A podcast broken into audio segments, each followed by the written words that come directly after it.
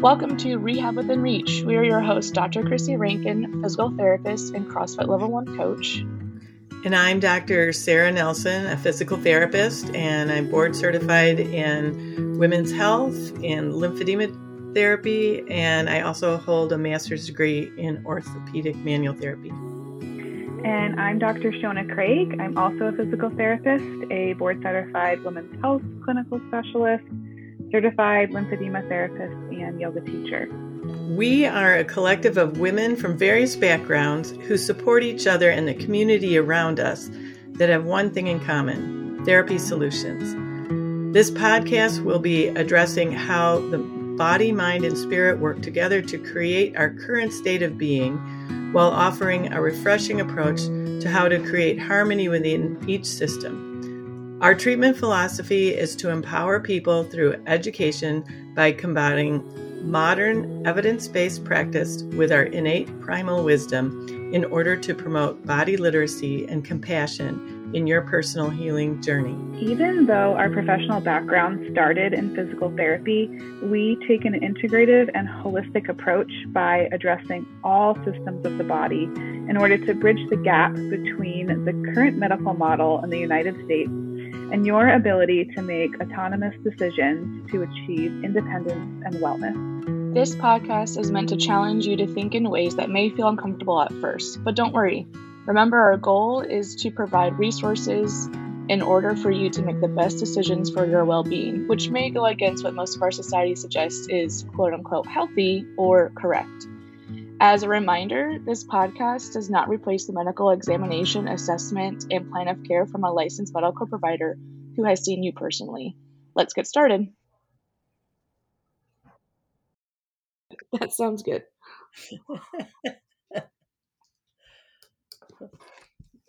okay. okay. We're doing fun questions today. Woo. Yes. We were we were talking about what we could talk about and some things are pretty heavy. yeah. So we're going to go pick happy things. So the question is what does joy feel like? And how do you describe joy to someone who has never experienced it? now, that's assuming we've experienced joy. That is true too. I was just going to say, like, how sad. I mean, the only people that I think that could potentially truly never feel joy would be a psychopath. Because supposedly they have no emotions right? Or they have no ability to comprehend emotions. Um, but i also think they would feel joy. Yeah. Well yeah i think it would be interesting to talk to a psychopath about yes. What is joy? There is a we managed to find a dark side to joy. Oh my gosh that would be fascinating. There's a show on the id channel that is signs of a psychopath and it's as related to obviously crime and um, they have uh, like forensic psychologists and psychiatric people who um, will or were the ones that actually interviewed psychopaths or they um or they uh look at the interviews that they gave and then like diagnose or give their opinion about the, you know that? And definitely uh not a lot of joy is talked about in that show so that would be interesting to hear about their perspective of non-crime related feelings and not just psychopath but sociopath right? Yeah. Yeah, yeah. They're both yeah. seem to be void of the feeling the, the typical feelings that we would think of. Yeah. Well then i think the intensity of emotion may vary from mm. person to person. Oh for sure. Some people feel it much feel things much more intensely. Yeah. My parents always um or more my, my mom like would always point out how when I was a kid growing up, like I didn't like outwardly express a lot of my emotions, whether even if it's joy or sadness or anything like that. I was like pretty level the like all the time. And so like even if if we went to like Disney World, like you know those commercials that they like tell the kids like, "Oh, we're going to Disney World," and they had no clue, and they just like are freaking out. Like I never showed that. Um, I think now I've expressed my emotions way better than I ever used to, but as a kid, like it, I was just pretty, pretty flat. So You're yeah, very kapha. So in the world of doshas, yeah, yeah, very level. for sure. It's a good feature. Um, that's a judgment though too. As because I'm on the I'm very emotional. yeah. yeah. So I think I I think I yes, I historically feel emotions quite intensely. Um boy, I don't know if I've ever said it here, but um like I remember a time in um junior high just laughing hysterically in the middle of like I think it was a math class or something like that. And all they'd have to say to me, like my fellow students, they just look at me and say banana, and then I was like off and laughing, um, and I couldn't control my laughter. And that's kind of describes a lot of my experience, where I would just feel things so intensely. And then I did this thing called Human Design America, Mm. and it's it's uh, um, this guy had this insight into uh, this mapping of people's um, pattern you know what you're what you're born with Mhm. and it's a combination of i ching astrology the horoscope a, number of things brought together and it's not it's not a prediction of your future oh your stars say you're going to do this. Mhm. it's more about oh when um the way that you're going to know something's right for you is you're you're going to get this feeling in your sacrum that says yes or no you know? It just how to read your signals that you're moving in the correct direction for your life or whatever. Um and and one of the things in this thing said uh what what they look at the the chakras or the energy centers. There's there's many energy centers in the body but in this one system there's seven not just his system the one that's referenced most in western uh, world are the seven chakras through the center of the body seven energy centers through the center of the body and this thing looks at are they open? Are they closed? So my solar plexus is open. And apparently that's like oh he says oh you're going to feel other people's emotions times two. Mm. oh. He said if you don't if you're not sure if it's yours or not just walk out of the room. And if you feel better then you know that that you're just picking up on other people's stuff. Mm. and that was life changing Oh, I bet. I've actually just recently came across human design, um, and I'm definitely intrigued by it. So I'm gonna have to go maybe get one of the books that people recommend for it. it was wonderful it i there was several things in that that just helped me you know it was for part of my mental health hmm and um to you know it, and i wonder how many people are out there that are just like that and so busy being labeled pathologized with psychological disorders instead of being taught how to manage this intense sensation of emotion uh, my my mother um, was just like that maybe more so and at one point in her life she started drinking more Mm. And it numbs that out Yep. and it was what is all she had uh, to manage to manage her emotions and of course it was destructive so it's not a very good Yeah. it's not a good long-term tool um, uh, so joy Yeah. Coming back around to joy. yeah I think it's definitely more of a feeling than a than words, right? I mean, it's it's primal, it's deep down, it's I like uh, those words. word. Um, it's unconditional. I think everyone's definition of joy would be, and what brings them joy is different. hmm And it's definitely different. It's like better than happy, right? It's. I I think. like your word unconditional. Like Hmm. the outward condition of things does not matter. yeah, I think that maybe that's what happy is, right? Is more conditional, whereas joy is unconditional. I think it feels like happy is part of joy, you Mhm. know, when joy is present, but joy has no, it just doesn't matter because I can uh, start a day with all the same circumstances and my mood will vary, you know. So when joy shows up, I'm always very grateful for that, you know, just I know it's because I was riding my bike to work and Mm. I felt just a lot of joy one day riding the bike, but it wasn't every day. Yeah. yeah. Have you seen uh that Disney movie Inside Out?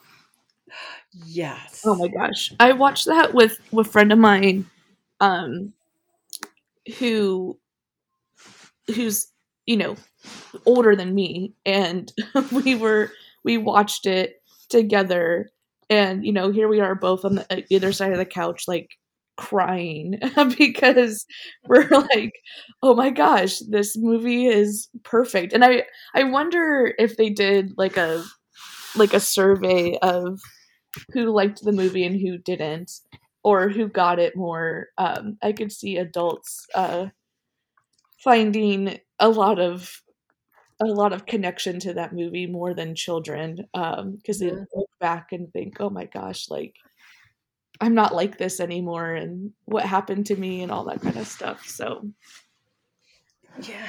Um, there's a movie right now called Turning Red. I haven't watched it Mm. yet, but it's about a 13 year old girl who turns into a giant red panda whenever she gets too excited.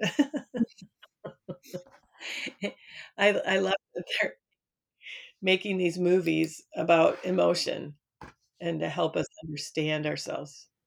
yeah like encanto i haven't seen a lot of the newer stuff either but i i hear a lot of talk about them and encanto was was kind of like talking about generational trauma and uh and when you don't uh, like address it like what can happen and i'm like oh my gosh what like deep deep meaning you know i grew up on beauty and the beast like which is about stockholm syndrome like like what's the difference between the two right? Um and and standards of beauty. yeah. Yeah exactly. I heard in encanto too that uh one of the characters is like a super like buff like strong woman Mhm. character and at first like disney did not want to make her so large uh because she she didn't fit the what their usual woman figure um is in their movies and uh the the creators like didn't budge on that one which good for them and then i heard that like the first month of afterwards that character's merchandise like sold out um Oh wow. because they didn't have enough because they didn't think that people would relate to it as much and then people are just like no like this is exactly what we're wanting these these not everyone fits the box that you put people in so Yeah. And letting women be strong when, you know, when they're like if you're born with a kapha body, you're going to be you're going to be solid and you have potential to become very compact um like good musculature and um so those women can just try if they're trying to fit into that beauty yeah mold. Yeah. What a waste of energy. Oh, oh man. Okay, this is a lot. Like a lot's like my past memory. So please um, interject too when you. Um.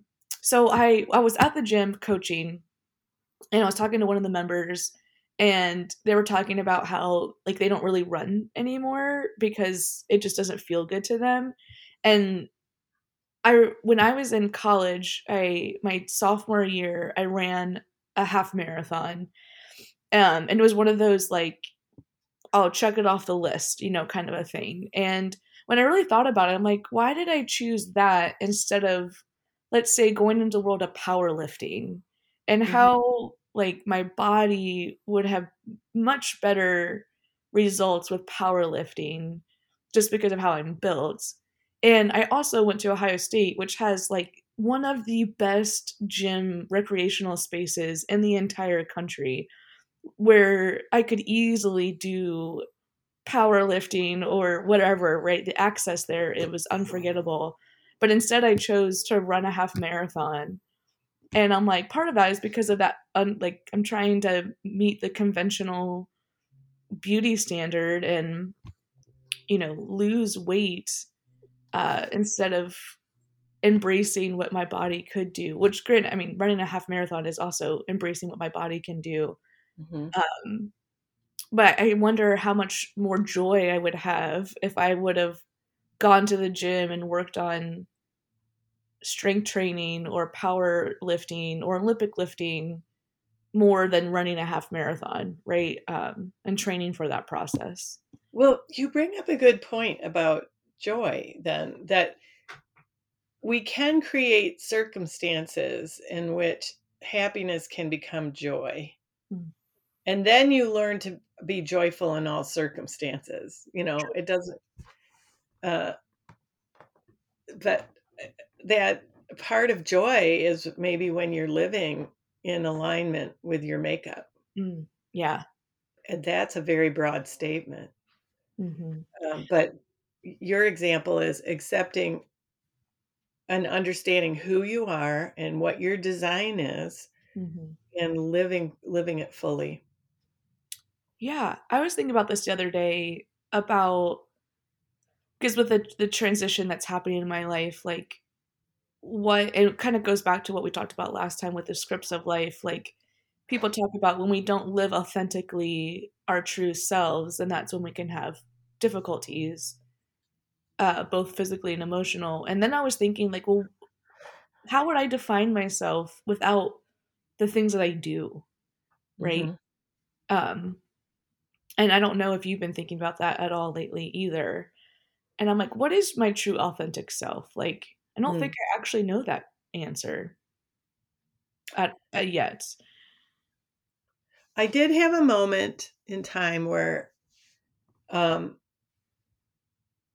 I I you know, I became real to me that gee, you can lose your license to practice.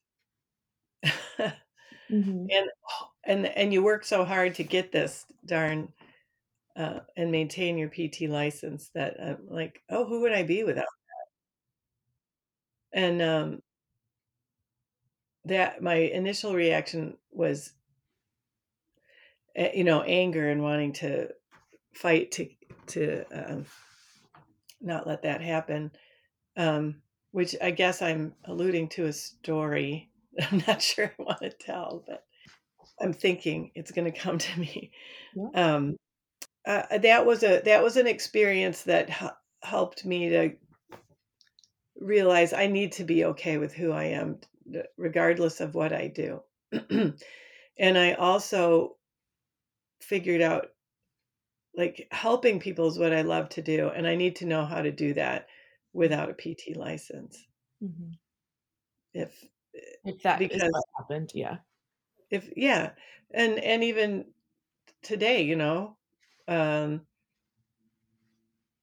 the if you for whatever reason I I grow old and I don't renew it, you know, I'm gonna stop helping people. Yeah. yeah, so I have other ways now to do it. Wow. Yeah, I feel like, um, yeah, in the healthcare system, I will say that the state, um, if you want to do things differently, that puts you at risk. Yeah.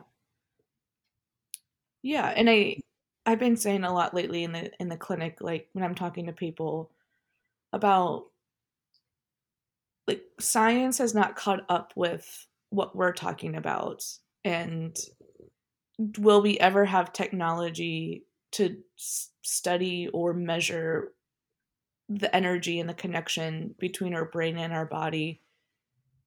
Besides i think the closest one that we have is heart rate variability right? Like that's Mhm. probably the closest technology and measurement that we can have in order to really true see the difference between mind and body or which is just a measurement of our nervous system. But anything beyond that i mean i say that now and new technology is being discovered every day so i'm Mhm. sure at some point maybe in my lifetime we will have some form of measurement um, but it's it's frustrating when you're talking to patients and it's it even for myself too like when we're talking about like this is the process and we have to trust the process and yet we don't know a timeline we don't know if this is actually going to help we don't know um you know if you do xyz this is what will happen. And instead it's well for you it's xyz other people it's abc and other people it's lmn and o. You know like it's it, it's really frustrating when we don't have that. But that also allows for freedom right? Freedom of choice freedom of exploration freedom of um, intuition um, guiding us. I think that's really helpful. Yeah. And I was, you know, I'm I'm thinking about, you know, the the story that led me to the experience of I could lose my license. Um, was around helping a patient and um the person came in with a problem that wasn't getting better like months uh, uh, and um, oh i did standard of care and um, it didn't work and we introduced um, myofascial release and the lady had a body memory come up and we explained it to her. Um, i did and um, the, and uh, we thought it was good to go and she discharged herself and by the way she had gone through an awful divorce and she was terribly angry you know and then this body memory. And at the same time another therapist in town was in the paper and in, tr- in trouble for um, you know suggesting that the that the pelvis had anything to do with the neck which excuse me there's a connection between the pelvis and the neck. And anyway whatever i don't know the guy's circumstance but there was that suggestion in the paper the lady filed a complaint. And um, i felt so confident that i had done the standard of care and and that my you know the the board of uh, physical therapy would support me. Well um, they did not. They saw i think it's because my justification i used myofascial release and, and particularly john barnes and they don't like him. Yeah. They didn't like him. And it was striking to me that one of the mm, physical therapists on the board at the time was doing um, and teaching joint um, manipulation, even though it was illegal for PTs to do it in our state. So to me, that's a, bl- a huge blind spot. Mhm. Um, he'd written an article that force transfer uh, that's a person fell on their hand and he said the force transfer ended at the elbow i'm like like buddy did you fail physics excuse me and this is the guy who's judging me yeah um it, it was a weak it was a very weak complaint and my board didn't back me up Mm. and I got it, I, and I trusted the process. So after that, I got a really good lawyer, and I um, defended myself, Yeah. and and it was it was put aside. Um, ah, like it just it made me so angry. Like some of the things they wanted, they think they told me I needed to take a communication course. Mm. I was in the mentor program with Richard Moss at the time, studying consciousness. Uh, I was getting my DPT. I mean, uh, yeah, all the things that you should be doing, and yeah, it's not enough. Yeah. So then I realized, you know, this this board. I, I understood at the time um, that there was um, some unrest that people's complaints weren't being heard against the medical profession, so they needed to act on all of them. I'm like, okay, uh, medical professionals aren't being supported then, and we have these things now where you know, like like some of the places will do satisfaction surveys. Mm-hmm. You know, some of the things that we have to say to people in, in the process of helping them make better choices, they don't want to hear. Mm. Oh, yeah. Right. So I don't, uh, you know, if somebody's getting uh, all 98% or 90% ratings of, of being liked, something's wrong. Yeah. And I think, and it probably, not in all cases, but in a lot of cases, it might be um, uh, perpetuating the same problem they have, right? And maybe it's putting a band-aid on for now, but you know, it's going to come back or or something else is going to come back and um and there's a difference I think between satisfaction in getting what you think you want versus satisfaction of addressing a problem, right? And mm-hmm. so it's hard to really put into place and understand how the problem how the problem started and what we need to do about it. Um, we have a, an expression in our family that we are turd in the punch bowl people. And my husband and you know we're all at the party drinking out of the punch bowl and we're the ones who go do you see that turd floating in the punch bowl? Nobody wants to hear it. So you become the the oh. scapegoat. They just want to drink the turd and oh, not have anybody tell them. so funny. I have never heard that expression but i do understand what that what you mean. And that's kind of what we do. I think you have that edge to you too yes but yes you, you know i'm always i am grateful for the people who have been that bluntly honest with me um yeah. so um that experience with that person um and i hate to bring it up because i don't want to invite anything like that again i like if uh, now we have release forms that tell people mm-hmm. Very clearly what what we're going to do and if you don't want what we have don't come. I yeah. i tell people i have a warning label maybe holistic. If you don't want that you just tell me to shut up. I have no problem with that. Don't come. Yeah. Uh, and we have I haven't had any problems since and uh, i wish everybody well and i hope that lady's doing better and wherever she is. But at the time, it made me realize, wow, the thing that I've invested the most in in my life, professionally anyway, I could lose. Mm-hmm. And um, so, what makes me happy? What brings me joy? Yeah. And um, uh, I think that's why I've also clung to working the way that, that I have, because that it really is uh, just the best to meet people at really critical points in their life mm-hmm. and be able to be there and listen. And I think a lot of, especially what we do specifically, there is a potential delayed satisfaction or delayed joy. Um, because like my husband and I have finished coaching um, our softball team and um, we're not doing it anymore as of now, and who knows in years to come if we'll go back to it. Mm-hmm. Um, and it's amazing.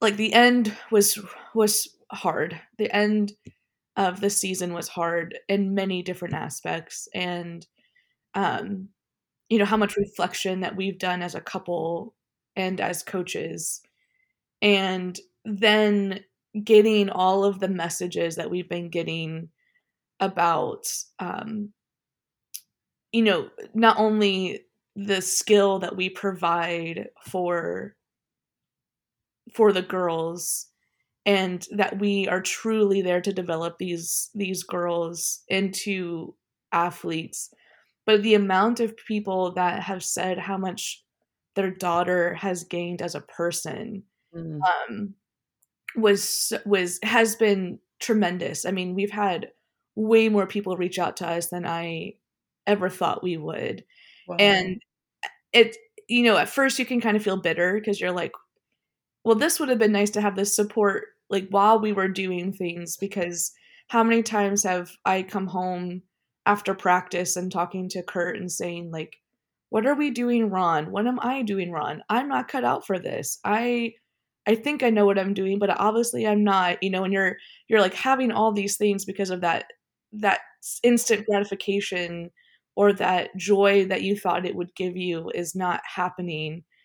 Um and then when you step back or maybe we call it happiness because again we, we're kind of defining that happiness is conditional and joy isn't and then but you're like there's something that keeps me com- coming back right and maybe that is the joy then of helping people and being a role model for teenage girls who I what I didn't have growing up and um someone who isn't afraid to cuss and be aggressive and also be very kind and compassionate at the same time, right?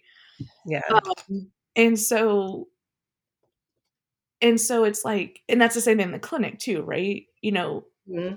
just like that person we talked about last week who, you know, he left for a year and then sent a very beautiful message to you about all the things that you've done that have helped him get to this point and that's the joy right there. The I am doing what I'm supposed to be doing. I am who I am and someone embraced it enough to know that I'm going to make a difference and that's what we got to keep, you know, cleaning on to. Yeah, that's it. Maybe that that's another way to define joy is that when you when you make a difference. Yeah. I I think back to like where when I have felt more joy or when I have felt more um like validated, I guess, is when mm-hmm. helping other people. Um or most authentic to myself is helping other people. Mm-hmm. Um that definitely is has been yeah. priority. It would be interesting to have a cross section of people like do they uh, it's got to be why we went into the work that we did that we just get such a charge out of making a difference for other people but that's definitely um mo for me a modus operandi is like if you need me uh, i'm there if your life's going well i i don't get as involved which then maybe we're maybe we're um missing the joy, right? That is available when we're when we can help people or be around people when they're not in so much need. You know? Yeah, you know, you really, you know, your professional training trains you to see the world in a certain way. And do you remember that going through physical therapy school and you start to look at everybody's posture oh, and yeah. their physical makeup and it becomes how you look at people. Yes.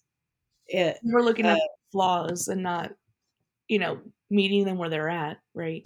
Or like, yeah, like, oh, that guy has venous insufficiency or venous insufficiency, or that person has lip, lip lipedema or lymphedema, or oh my gosh, look at that. hundred percent. Um, I wonder if they know it. I'm gonna tell them. I had a friend from PT school, one of my best friends from PT school, who every like week she would text me like a situation when she went to the gym and she's like, I see another person like have a Trendelenburg sign and I want to tell them so badly. and I would every time say, Don't do it, Nina. like right. that's not you know, they didn't ask for your opinion. so. Yeah. So, you know, choosing what you're going to perceive it and what how else can we look at people Yeah. besides their Trendelenburg sign their limp Yeah. A hundred percent. uh, like I, I've heard like um like not perceiving like how sometimes children don't see skin color. And uh um like what would you really see in in some someone? Like there there's a there's something that people have been very sensitized to is skin color. And what if we stopped seeing that i mean at least judging people by it I think something to say about that is like we we can't completely not or we can't completely negate skin color and the fact of like we have to know the history, right? And we can't just erase history and how skin color has been something that has been so much used against coming back to our theme of joy, like denying joy to people based on Yeah. their skin color. Um, and at the same time, moving forward, are we able to teach people that um, that it, it doesn't matter, you know, like that skincare does or skin color in the scheme of things as a person like doesn't matter and like finding the balance between not whitewashing everything and not erasing the history, right? And understanding cultural differences and that that is a huge connector of everybody. Um and at the same time we know that all the isms, you know, the are taught behavior, right? It's not uh you're not born being a racist, right? You're not born being a homophobic, homophobic, you know, like all that kind of stuff. Yes. Well, I'm I'm thinking about this, and um, you know, maybe the way I interpreted what I was taught in PT school was to judge these things Mm, and see them as broken and they and needing fixing. So there, there, it's not really a parallel with skin color, but it, it um, when we look at how people are different, what their shape or size or skin color, if we're judging it, yes. that that deprives us of joy instead of celebrating wow how neat you look Yeah. um, and and i'll i'll deviate to lipedema like i can't I- like the hardest thing to help people who have um obesity forms of obesity is to see themselves as beautiful Mhm. it, it's just it's they just are judging themselves so harshly and you know they get judged out in the world too so Yeah. um like if we could teach each other to celebrate our differences and to be fascinated by them and that would probably bring more joy Yeah. I've been I've talked about this physical therapist before. His name is Anthony Lowe. And Oh, yeah. he um has really helped me understand that the boxes that we put people in as a person and as physical therapists like can be harmful because we're trying to force them into a position or into a way of thinking or something like that that research maybe arbitrary arbitrarily has found to be the best way or you know all the instagram f- people who are fighting over what is appropriate and what's not appropriate creates this can actually create more harm and create more dysfunction because we're trying to put people in these boxes. And yet like we can use the boxes as a way of to guide us in decision making and critical thinking. And then we can deviate based on meeting the person where they're at now um, and how much more happiness and joy that they can bring people because they're like oh i'm not being told that i'm the problem constantly you know i'm being told that society and and the medical system might have a problem and I they don't know what to do with me. So um mm-hmm. so I thought, you know, that's another way to tie that into there too. There is probably more to say about joy, but I I think we hit a lot of the highlights that um cre- creating a life that aligns with who you are and what your makeup is can set the circumstances in which you're more likely to experience joy that uh, and then eventually you have to recognize that the circumstances are not what creates the joy it's a state of being that you can tap into at any time and some of the ways we do that is celebrating what's around us celebrating who's around us um, and not needing it to be different. Mm-hmm. I think uh, with as my uh, two dogs are just cuddling up with me right now. I think if I have to put it into joy into a couple words, it's get a pet. It doesn't have to be a dog, but oh my gosh, like these dogs, they bring they do bring me so much joy and um and comfort and um, yes, they might be. We call them poop heads sometimes, and uh, and they could be frustrating at times, like anything else. But uh, I mean, they're literally just laying here, uh, um, and and finding comfort, you know, in me, and and they feel happy in this house, and um, how much joy they give is definitely has is great. It doesn't yeah. have to be a dog. It could be any type of pet. I'm I'm really feel like anybody can find some kind of pet that brings them joy. Dogs are especially loving. Yes. Uh, okay. Well, thank you, Chrissy. Yeah. Hmm. Maybe, maybe we have time for one more. Yeah. And I think it ties into this because I love to eat and food brings me joy. Ah. If you could only eat one meal for the rest of your life, what would it be? Oh. Oh.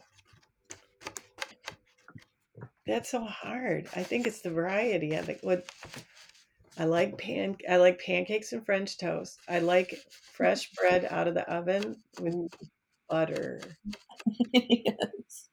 And uh spaghetti is a great comfort meal, but all the time would be too much. I anytime I have this question, I'm like, okay, what's something that's broad enough that I can make it however I want to? And I usually say then pasta because you can make it, you know, I've made Mexican style pasta, I've made Italian style pasta, mm-hmm. I've made mac and cheese, you know, like I like the raviolis, yeah, the filled yeah. noodles. Mm. yes. And you can make that any way that you want. So yeah, if I can have a a type of food for the rest of my life, it would be pasta. For yeah. Sure. Well, that's a nice generic. yeah. yeah it, you're right. It can take many forms. Yes. I, I'm thinking about the in Ayurveda, like one of the things that I've really been working at learning this year is um, to not, in one way, not be so food focused. That food, mm-hmm. that joy can be found in other circumstances, mm-hmm. and yet in uh, in America, because we have had so much availability, we we food is a source of joy for mm-hmm. for us and uh, um, and that also then creates some attachments that aren't necessarily in our best interest. Yeah. Um so eating to sustain and then looking for joy out in the world uh, is a mind shift a big one. But i i love food. Yeah. it well, brings me i think we can then say like the joy is you know with friends and family and thinking your circumstances for allowing you to have food, right? Like we I think we put a lot of emphasis on the food itself, right? And this yeah. is coming from someone who has had emotional eating tendencies for a very long time and yeah i'm getting so much better at that and when i think about what why food brings me joy it's more the circumstances than the actual food itself well and it's it's very present moment eating a meal is like watching a kid or a pet right mm-hmm. they just uh, watching little babies it's just joyful remember for a while there carson was bringing in her little girl yeah. I could just look at her and smile. Mm-hmm. And, you know, a good plate of food can do the same thing. yes. Um, that just bring you right into the moment. Mm-hmm. Oh, everything else falls away. For sure. Yeah. Yeah. Well, perfect. Thank you so much for listening to this episode. Our group tends to have these fantastic discussions, and we always ask ourselves why we haven't recorded any of them. And now here we are. If you are interested in more content, we'll be releasing new episodes every other Monday. You can also check us out on Facebook, Instagram, and YouTube by searching Therapy Solutions PLLC. That PLLC is super important. This is the Rehab Within Reach podcast, where all are encouraged to experience wholeness and independence. See you soon.